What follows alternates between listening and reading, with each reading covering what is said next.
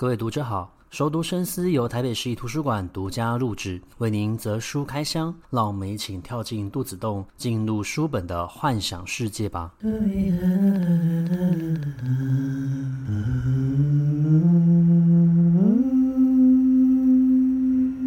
各位听众好，欢迎回到熟读深思。今天要介绍的是台湾知名的导演，这位导演大家已经都听过，叫李安。那么他曾经出版过一本书，是由张晋贝负责做采访和撰写，那由李安口述的《十年一觉电影梦》。那么张晋贝他曾经担任过国家电影及视听文化中心的馆长，同时他也是非常知名的影评人和作家。那么对于整个台湾的呃媒体视听，包括电影方面的一个介绍，然后引入，有相当大的一个贡献。那李安是国际知名的导演，从最初刚开始我们认识到他是《喜宴》《推手》，还有《饮食男女》。到后来，他也曾经参与过像是《理性与感性》《冰风暴》与《魔鬼共骑》，以及知名的武侠电影《卧虎藏龙》。那后来也陆续拍出了得到奥斯卡的呃《断背山》，以及少年拍的《奇幻漂流》。那我们今天要介绍的这一本书《十年一绝电影梦》，它是由李安口述，由张晋备来做一个采访跟整理哦。那他的书里面所收录到的一个时间点，大概就到《卧虎藏龙》，也可以从这本书知道，《卧虎藏龙》之后，其实对于李安的影响是非常大的。那么，呃，要聊到他的一个工作阶段，首先就要认识到李安这一个人哦。那李安从这本书里面，你可以发现到一件事情，他其实是非常热爱电影的，甚至他可以为了电影而不眠不休。那他没有工作做的时候，他会觉得非常的慌张，所以他愿意去做任何的事情。那一旦他答应了要做一件事情的时候，他会全心全意的投入，而且毫无保留。也许对于他来说，其实。可以让他这么放心的投入在一个工作里面，包括他父母亲的支持，以及他的太太非常的独立，那么是属于比较呃新时代的一个女性，她可以去做自己想要做的事情，同时她让先生给予先生最大的一个空间和自由。那从这本书呢，我们可以发现到，呃，在嗯喜宴推手之之前，其实。李安是一直找不到一个好的机会的。其实他有经纪人，那也一直介绍了很多的制片公司给他，也讨论过非常多的剧本，但剧本的一个往来。呃，是没有办法是预期说这部电影一定会开拍的。有些时候可能到最后就会无疾而终，或者说是因为资金的抽离，那就没有办法顺利的拍成。直到后来他参加了剧本的一个甄选，那也获得到了中影的一个支持，那才顺利的拍片。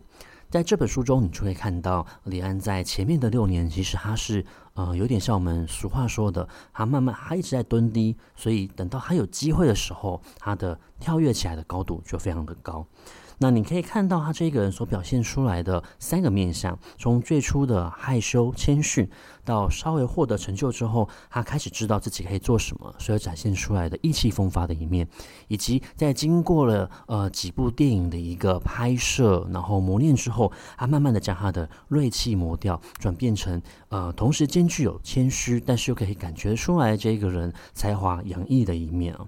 那么，呃，他过去在生活的时候，他是跟随他的父亲一起移动的。他的父亲其实是一位教育家，担任过蛮多学校的校长。那他也曾经待过花莲，那后来才跟着他的父亲到了台南。那他在花莲跟在台南所接受到的教育方式是不太一样的。在花莲的时候，他所接受到的教育其实是比较开放性的，比较接近美国式的一个教育训练。但到了台台南之后，他就发现到了，呃，教育其实有各种不同的一个面向。在台南的教育其实是比较呃刻板的，也比较接近我们印象之中的那种教育环境。你必须要听老师的话，那会有体罚，每天有面对不完的一个考试。他在两次的高中联考失利之后呢，他决定去考。艺专哦，那在这本书里面，他就有提到，其实他在呃第二次的联联考落榜的时候，对他的打击是非常大的。一方面是因为他的父亲其实担任的是台中一中的校长，所以呃他的父亲对于他其实是有一定的期待的，同时他也想要回应他父亲的一个期待，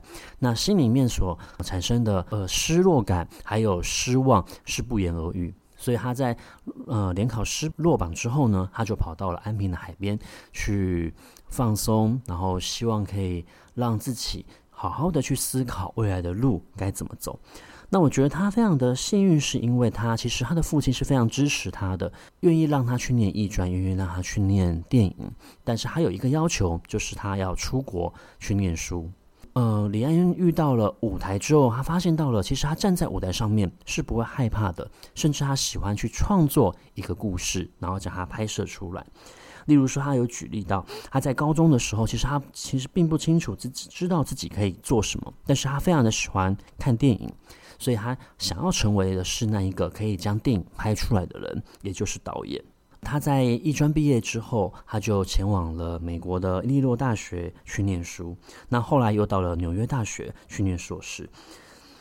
他讲到了一件事情，我觉得是蛮有趣的，也就是说，怎样的一部电影是好看的？他在这个学校里面，他才发现到，首先第一个，你要演坏人，因为坏人没有脚本，所以你要怎么样坏就可以发挥出你的创意。再来的第二件事情，就是一部好看的戏剧或者说是电影也好，他们最大的一个要点就是要产生出冲突，因为如果你没有冲突，就没有办法激起呃观看者与电影之间所产生的火花和互动，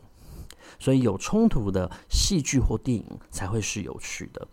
那么他呃一直待在电影圈，然后持续寻找的机会。当然，这个机会他等待的非常的久。那中间他做了非常多的努力，包括他去修改剧本，包括去寻找适合的制作公司，同时他也呃找到了可以就是寻求资金挹注的一个机会。那当机会来临的时候，他就大步的向前去把握。推手和喜宴这两部剧本的得奖，就改变了他的一生。因为在当时候，徐立功先生就邀请李安到中影去拍戏。那么去中影拍戏的时候，其实对于他来说是非常的忐忑不安的。可是他希望自己可以把握这个机会，同时也是受到了旁边人的一个鼓励。在这个时候，我觉得他遇到了非常好的合作伙伴，那就是好机器的詹姆士·夏姆斯还有泰德。他们讲了一句话，其实这两个人他们主要拍的是独立电影，但是呢，他们讲了一句非常重要的话去鼓励李安。他说：“一个导演要拍怎么样的电影，其实是决定于你想怎么拍。那么有蛮多的导演或许还会希望可以把剧本修改到最好、最完美为止再拍，但是他们认为，其实最重要的应该是要拍一部拍得起的电影，而不是浪费非常多的时间去修改剧本。”所以，你有三十五万美金的时候，你就要拍三十五万美金可以拍的电影；你有一百五十万美金的时候，那你就拍一百五十万可以拍的电影。总之，就是要把握机会，在有限的预算范围之内，拍出最好的一个作品。所以，不论是三十五万也好，一百五十万也好，它都是可以拍电影的。重点在于你要怎么拍，你要怎么去完成。那么，推手这一部电影其实就将李安他推到了呃荧幕面前，让观众去认识他。可是，在当时啊，其实他也有点担心，推手这部电影的成功会不会从此让他在观众还有这一些所谓的制作方的心中投下的一个印象，就认为李安只可以拍怎么样的一部电影？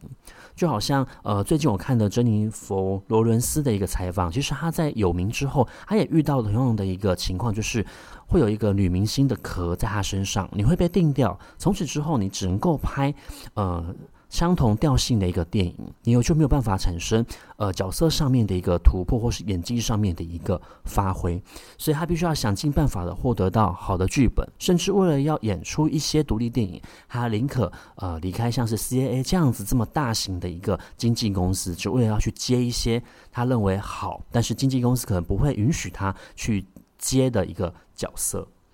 那在推手之后，他拍摄了《喜宴》。在拍摄《喜宴》的时候，其实呃，我觉得推不论是推手也好，《喜宴》也好，《饮食男女》也好，他都是在处理家庭关系，可能是父子关系，也有可能是父女的一个关系。那《喜宴》它可以成功，可以感动人，是因为这一群演员他们在拍摄以前，他们就居住在一起，然后开始培养。默契，那甚至当时候，呃，男主角的赵文轩，他其实还刚从华航退休下来，他很想要成为演员，所以他去接受面试。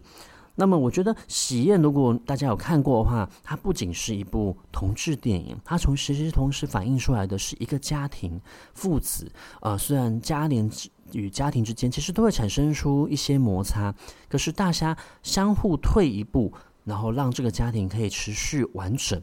反映出来，其实是在华人社会之中常常可以感觉到的中庸之道。同时，其实你也可以感觉得出来，它相当程度的反映出来了李安的价值观。那李安的价值观其实反映出来是在他的呃为人处事。你从不管从电影上面感受得到，你从他接受采访，还有新闻画面，甚至他回来参加金马奖。的一一些言行、讲话的方式、语气、态度、待人的一个情况，都可以感觉得出来。其实李安他是走一个呃中庸之道的，他是保有余地的，他不会与人就是陷入一个非常紧张的一个关系。他希望人与人之间，就算是理念或者说是观念上的一个不同，他们我们都应该要适度的装聋作哑，得过且过，让这个关系可以在呃自己可以接受的范围限度之内。持续下去，推手还有喜宴，然后接下来是饮食男女。不过在这个时候呢，他的伙伴就提醒他了：一部电影必须要卖，而且电影卖得好，一个导演的生涯才有办法延续下去。如果你每拍一部都在赔钱，一步一步的赔下去的话，最后还是会发展有限的。那么李安发现到，其实对于他自己而言，恐惧跟不安全感这两个东西才是他前进的动力。尤其是在他拍《推手》还有《喜宴》之前的那六年时间，其实对于他来说，最大的恐惧就是无法拍电影。无法拍出自己的电影，然后他也没有办法回应他父母的呃期待，甚至他很担心，就是他会让他的父母失望。他的父母曾经还告诉过他，嗯、要不要拍完推手跟喜宴之后，就去找一份正式的工作做，因为他们始终还是觉得导演这个工作没有办法养活他，养活一个家庭。但最后李安用他的实力证明的，其实他是一个呃够资格的导演，而且还可以依靠的这一行做自己喜欢的工作，不仅只是。是一个兴趣，或者说是一时的一个成就而已，而是可以把它当成一个终身的事业来做经营的。那么，恐惧不安全感让李安持续不停的前进。那么，他在这个前进的过程之中，才发觉到他最重视的其实就是这一份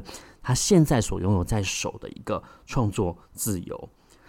那么，拍摄电影的这个方式，其实让罗李安去处理他人生非常多的一个课题。包括了像是认识不同的一个家庭关系，好比说后来他拍摄了《冰风暴》，或者说是他过去所拍摄的《推手》跟《喜宴》，处理的其实都是不同面向的家人之间的一个相处。那么每一次的拍片，他其实都要花费非常多的心力去认识这个电影这个剧本所设定的环境，例如《理性与感性》这一部。或者说是他去研究英国文化，还有《冰风暴》，它是设定在呃一九七零年代的美国。那你这时候就必须要去了解这一个社会环境，还有你在拍片的时候，你跟不同的演员相处，东西方演员或者是东西方剧组做事的一个差异。那他就有提到，其实东方的演员他们比较重视呃导演的意见，如果导演提出什么，他们就会照着做。那相对的来说，呃，东方的一个剧组比较偏向于是遇到问题就解决，但是并不会就是长期的看见一些问题，所以你必须要不停的去提醒他。但是如果是在过当时候的一个西方剧组的话，他们其实已经发展出了一套非常完整的一个电影事业，还有电影的一个生产模式，所以他们有些时候会站在自己的一个专业立场去，呃，告诉导演。有关于他的一个专业，他认为这个场景应该要怎么拍，应该要怎么样做，然后这些演员也会有非常多的一个强烈的一个主见。那这个时候，导演要学习的就是协调跟沟通，以及他必须要透过这个拍摄的过程，去慢慢建立出导演的一个权威，建立出他的一个导演资本。那他在拍摄呃推手的时候，他甚至还。找了一位太极拳的一个师傅，跟他学习了整套的太极拳，那有助于他在拍摄电影的时候知道如何要去如何去指导这一些演员。那也是透过像这样子的一个拍摄过程，他去认识到了东西方文化的差异，包括像是取景，或许在西方他们喜欢透过特写呃演员。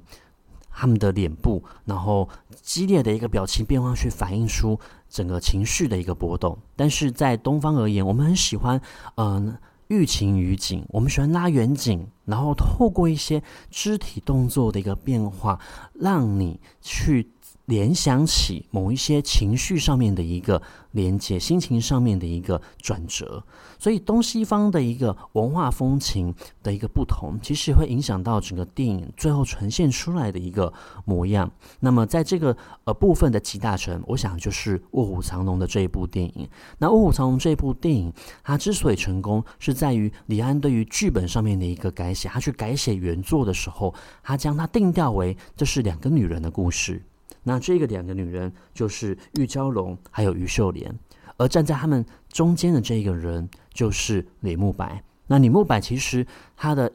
嗯、举手投足都表现出了一位大侠的一个风范，可是他看待人的一个眼神，有些时候是亲人的，有些时候其实是涉世的。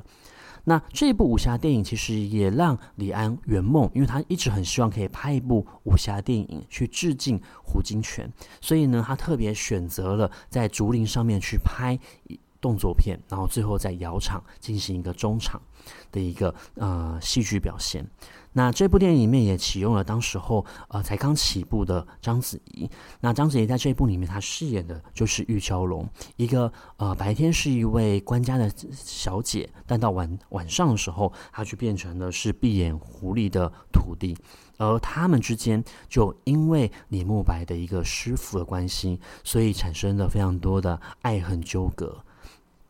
那么这部电影其实也让李安意识到，他其实可以透过电影去呈现，以及他可以做到什么样的程度。那也拿到了奥斯卡奖。那后来他又拍摄了像是《断背山》《胡士托风波》，或者是少年派的《奇幻漂流》，以及呃比较近期的像是《双子杀手》。这些电影，那李安其实持续不停的在电影的这个领域里面去创作、去拍摄，并且尝试的努力的找出各种不同的一个拍摄方法，包括他运用了三 D 的一个拍摄手法，让我们可以在电影里面感觉看到的是所谓的动画。他也以自己的方法去诠释一部超级英雄电影，例如说《绿巨人浩克》，或许在当时候上档的时候，他跟民众的期待是不同的。因为我们对于所谓的英雄电影，我们想要看到的可能是像是钢铁人这一种的，去打击邪恶，然后有一个很明确的一个邪恶核心跟目标，然后有非常多的动作戏。但李安其实在《绿巨人浩克》里面，他放的是更多的文戏，包括这些人的心境转折跟变化。一个超级英雄其实反而像是一个人一样，他反而比就是。手无缚鸡之力的人有更多的烦恼，然后有更多没有办法告诉他人在心中所产生的一些挫折跟不安，还有恐惧。那我觉得，不论是怎么样的一个呈现方法也好，每一个导演他都会透过镜头去说话，因为镜头本身就带着语言，还有他想要传达的讯息。那么李安他以一位华人的身份在好莱坞拍摄电影。那么他将东方寓情于景、水墨画的一个风格，呃，话不多说，但是透过呃镜像的一个语言去表现这样子的一个风格，呈现在好莱坞这样子西方的一个大呃影片里面，它产生出来的其实反而更多的是属于他自己的一个呃镜头语言。那我其实蛮喜欢《十年一觉电影梦》这一本书的。